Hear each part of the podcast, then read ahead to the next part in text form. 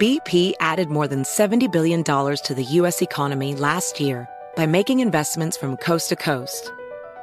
Investments like building charging hubs for fleets of electric buses in California and starting up new infrastructure in the Gulf of Mexico. It's and, not or. See what doing both means for energy nationwide at bp.com/investing in America. Welcome to the Scene to Scene podcast. I am your host, Valerie Complex. Today, I am chatting with Ji Young Yoo. Ji Young stars as co-lead in the 6-part limited series, Expats. I think I learn a little bit with every character that I play. I think usually I play a character and it causes enough introspection that I learn something about myself. I honestly can't gush enough about Freaky Tales. I'm so excited to share it with more people. If you like what you hear, be sure to review, like, and subscribe to the Scene to Scene podcast. AirPods Pro with adaptive audio automatically keeps out the sounds you don't want to hear so you can listen to your music, and lowers your music to let in the sounds you do need to hear. Hi there. Hi, what can I get you? I'll have a strawberry mango coconut probiotic smoothie with wheatgrass. Anything else? Extra wheatgrass. Here you go. AirPods Pro with adaptive audio. Available on AirPods Pro 2nd generation when enabled. Today's episode is brought to you by Canva. We're all looking for ways to make an impact at work, but not all of us are skilled in visual design. Canva helps you get your point across, simply and beautifully. It's easy to design Canva presentations, docs, whiteboards, and videos. You start with a designer-made template and customize it with your content. Plus, add graphics, charts, and more from Canva's massive media library. Whatever department you work in, Canva is perfect for any task. Sales decks, hiring docs, marketing brainstorms, employee videos, you name it. Anyone at work can design with Canva. Start designing today at canva.com. Designed for work. As someone who lives for politics, when a major scandal unfolds, it was shocking. I have to know, what were they thinking?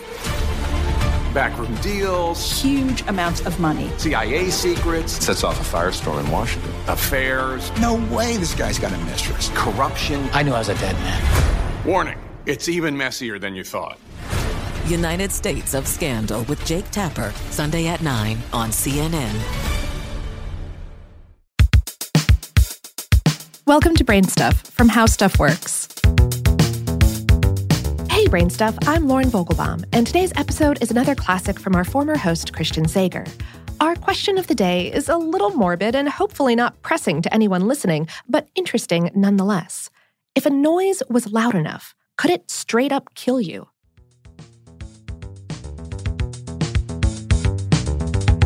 Hey, I'm Christian Sager, and this is Brain Stuff.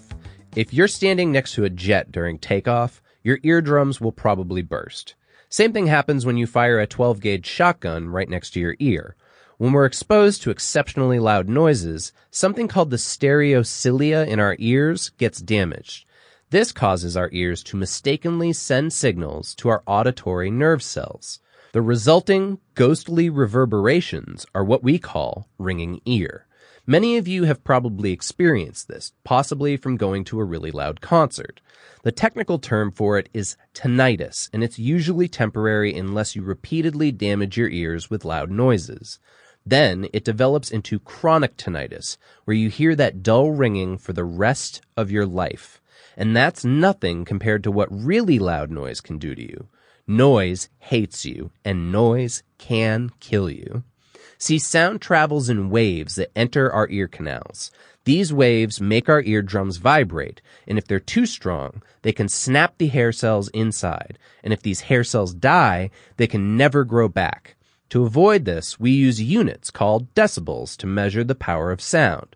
Anything below 85 decibels is thought to be safe. At 150 decibels, your eardrums burst, like with the jet or the shotgun. And at 200 decibels, your lungs will rupture and likely kill you. That's right, the threshold for death by sound is somewhere between 185 and 200 decibels. What happens is the sound causes an air embolism within your lungs that can travel to your heart and kill you dead. That is if your lungs don't burst first from the increased air pressure caused by acoustic energy. This has happened during wars when high-energy impulse noise from explosions causes something called blast overpressure. It leaves no external injuries but damages organs like your ears, lungs, and gastrointestinal tract. Now, acoustic weapons are actually being developed, but usually they're for non-lethal purposes. There's been talk of acoustic bullets to burst eardrums, incapacitate a target, or even kill them.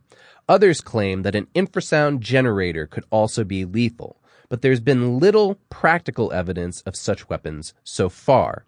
The closest we've seen is a long-range acoustic hailing device developed by the LRAD Corporation, which can cause hearing damage from up to 50 feet or 15.24 meters away. Some shipping companies have started using these devices as seaborne defense against pirates. There is one device, however, that could most definitely kill you with sound. It's not a weapon, but the European Space Agency has developed a huge air horn that they use to test satellites and spacecraft. Using nitrogen gas to produce sounds up to 154 decibels, they blast objects to make sure they can withstand the noise of a rocket launching. The ESA themselves are so concerned about how lethal this horn is, they've surrounded it with half-meter-thick walls made of steel, reinforced concrete, coated with an epoxy resin to reflect noise back into its chamber. But Christian, you're asking, didn't you just say that the threshold for death is between 185 and 200 decibels? It's true, I did, but the ESA believe that prolonged exposure to the 154 decibel horn will kill you as well, probably rupturing your eardrums, vibrating your eyeballs, and destroying you from the inside out. If you're not dead, you'll probably wish you were. Today's episode was written by Christian and produced by Tyler Klang. If you miss Mr. Sager, check out his pop culture podcast, Super Context, available wherever you get your podcasts. And, of course, for more on this and lots of other topics, visit our home planet, howstuffworks.com.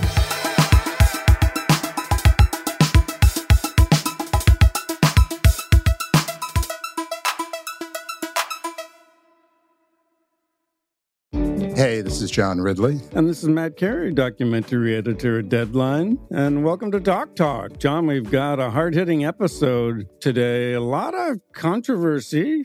Well, maybe we should put the word controversy in quotes in the documentary field about the nominees for Best Documentary Feature. We're going to get into that with some amazing panelists. You get a shot, but the individuals behind every one of those images, they're complicated and they are human. This has been Doc Talk. Thank you. Great conversation. Thank you. No one likes to talk about money. Am I saving enough? Can I buy a house? Am I paying too much in taxes? Will I be able to retire? What if you could unlock insights about your finances in less than 5 minutes with a clear picture of where you stand today and where your money can work harder? Now you can. Visit Facet.com to take the free quiz and get your financial wellness score today. That's F-A-C-E-T.com. This ad is sponsored by Facet. Facet Wealth Incorporated is an SEC-registered investment advisor. This is not an offer to buy or sell securities, nor is it investment, legal, or tax advice.